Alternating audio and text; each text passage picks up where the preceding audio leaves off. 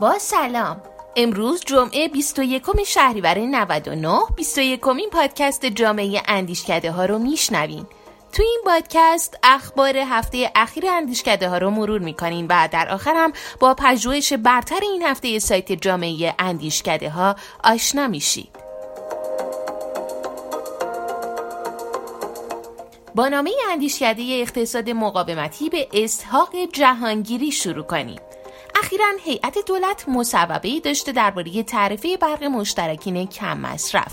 اندیشکده اقتصاد مقاومتی هم اومده این مصوبه رو بررسی کارشناسی کرده و نتیجهش رو تو قالب نامه برای معاون اول رئیس جمهور یعنی آقای جهانگیری ارسال کرده. خلاصه بررسیش هم سه تا نکته داره. اول اینکه میزان مصرف و الگوهایی که تو این مصوبه تعیین شده حتی برای اخشار بسیار ضعیف جامعه هم غیر ممکنه دو اینکه برای دستیابی به الگوی صحیح کم مصرفی سکونتگاه های غیر دائم مثل ویلاها باید از این محاسبات حذف می شدن و آخرم اینکه اونطور که ادعا شده افرادی که از این مصوبه بهره می‌برن سی میلیون نفر نیستن بلکه فقط هفت میلیون نفرن.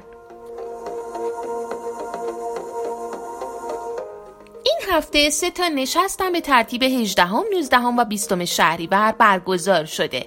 اولیش مربوط به مدرسه حکمرانی شهید بهشتی بود که افتتاحیه دوره تربیت مدرس در حوزه حکمرانی زن و خانواده بود. رئیس مجلس تشخیص مسلحت نظام هم توی این افتتاحیه سخنرانی داشته.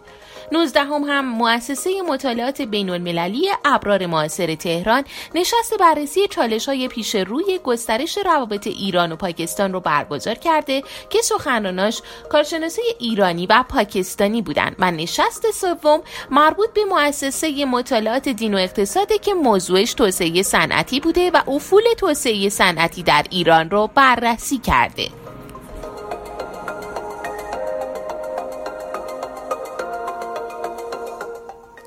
پیش خبری هم درباره رویداد بنیاد برکت وابسته به ستاد اجرایی فرمان امام داشته باشیم که هشتم آبان قرار برگزار بشه. تحت عنوان کاک برکت. کاک برکت پنجمین سری از سلسله رویدادهای پیچ ملی خط مشیه.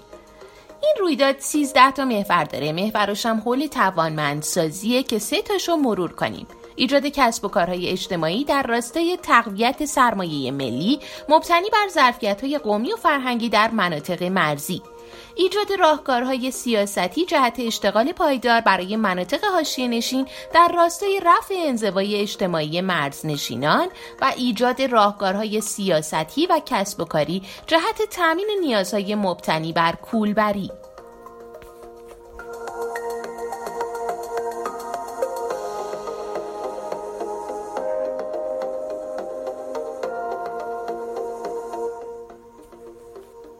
حوزه نشر اندیشکده ها هم هفته خوبی داشته با دو نشریه و یک کتاب اندیشکده شفافیت برای ایران شماره سوم ماهنامه فناوری شهروندی رو منتشر کرده. سه تا محور جالب این شماره یکیش گونه شناسی فناوری شهروندیه یا توی یه محور دیگه محصولات و سامانه های یه بنیادی رو به اسم بنیاد مای سوسایتی تو حوزه فناوری شهروندی معرفی شده. محور سومش هم به آخرین پروژه های مقابله با کرونا اختصاص داره. البته پروژه‌ای که توسط فعالان فناوری شهروندی انجام شده. نشریه دومی که این هفته داریم نشریه بازاریابی سیاسیه که هسته بازاریابی سیاسی مرکز رشد دانشگاه امام صادق علیه السلام منتشرش می‌کنه.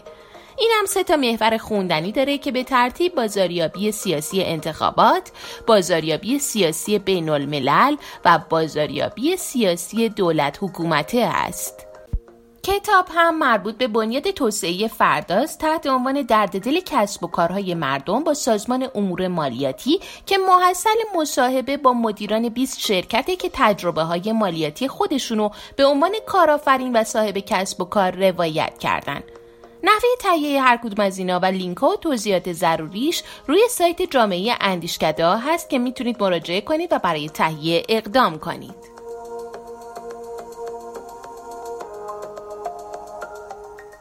پژوهش برتر این هفته سایت جامعه اندیشکده ها هم کاری از اندیشکده شفافیت برای ایرانه که با مدیریت وحید کشافی نیا انجام شده و کارفرمای پروژه هم معاونت امور تعاون وزارت تعاون کار و رفاه اجتماعیه. کشافینیا با پژوهش تدوین شاخص شفافیت شرکت های تعاونی در ایران سعی کرده ارزیابی شفافیت در شرکت های تعاونی رو با تدوین شاخصی تحت عنوان شاخص CTI امکان پذیر کنه. این پژوهش منجر به طراحی اپلیکیشن شده. خروجی این اپلیکیشن به این صورته که در نهایت برای هر شرکت تعاونی یه عدد به ما میده. حالا با این عدد می‌تونیم وضعیت هر شرکت رو با وضعیت مطلوبی که توی پژوهش پیشنهاد شده بسنجیم یا اینکه یه شرکت رو با بقیه شرکت ها مقایسه کنیم. بشنویم توضیحات وحید کشافینیا رو در این باره. در دههای اخیر شفافیت از یک راهکار برای مقابله با فساد به یک ضرورت و مطالبه تبدیل شده. به عبارت دیگه شفافیت تبدیل به یک امر ضروری برای هر نوع سیاست گذاری برنامه ریزی و امثال شده و مطالبه شهروندان برای شفافیت نظام سیاسی انواع شرکت ها سازمان های مردم نهاد خیریه و امثال افزایش پیدا کرده. بنابراین شفافیت که فقط زمانی در حوزه حکومت تعریف می‌شد امروز به تمام عرصه هایی که به نوعی در ارتباط با عموم مردم و جامعه قرار دارن تسری پیدا کرده. بخش خصوصی هم که در ظاهر یک بنگاه اقتصادی هستند از این قاعده مستثنا نبودند. مثلا از شرکت ها خواسته میشه که اطلاعاتی در مورد چارت سازمانی اهداف مأموریت ها مسئولیت های اجتماعی حتی در شرکت های تولیدی در مورد روند تولید انبار توزیع محصولات و غیره انتشار پیدا بکنه. از این رو از دهه 90 میلادی به این سو مفاهیمی مثل حکرانی شرکتی، شفافیت شرکتی و دادی باز شرکتی مطرح شدند که هر کدوم از اینها جنبه هایی از شفافیت در انواع شرکت ها رو بررسی می‌کنه. شرکت های تعاونی هم از این قاعده مستثنا نیستند به ویژه در ایران این شرکت ها با مشکلات زیادی دست و پنجه نرم می‌کنند به ویژه فساد در بخش های خاصی مثل تعاونی های مسکن مشکلات زیادی به بار آورده. بنابراین ما در این پروژه تلاش کردیم یک شاخص کمی با عنوان CTI Cooperative Transparency Index طراحی بکنیم که به کمک اون بتونیم میزان شفافیت در شرکت های تعاونی رو بسنجیم و میزان انحراف اونها از وضعیت مطلوب رو بدونیم. این شاخص 6 تا بود داره 39 تا گویه داره ابعاد و گویه ها وزدهی شدن و به کمک اون بعد از سنجش یک شرکت تعاونی می‌تونیم یک عددی بین 0 تا 100 به یک شرکت تعاونی بدیم که این می‌تونه تفکیک بشه به سطوح ابعاد گویه ها یعنی هم ابعاد می‌تونن امتیاز بگیرن هم گویه ها و هم کل شاخص. و خب قطعا این شاخص می‌تونه به ما کمک بکنه در سنجش در رتبه دهی و اولویت بندی یا درجه بندی شرکت های تعاونی و می‌تونه در سیاست گذاری ها برنامه ریزی ها اعطای تسهیلات مشوق ها از طرف دولت به شرکت های تعاونی مورد استفاده قرار بگیره. این شاخص به شکل پایلوت در چهار تا شرکت تعاونی هم بررسی شده و برخی اشکالات اون برطرف شده و میشه از اون برای سنجش شفافیت شرکت های تعاونی استفاده کرد.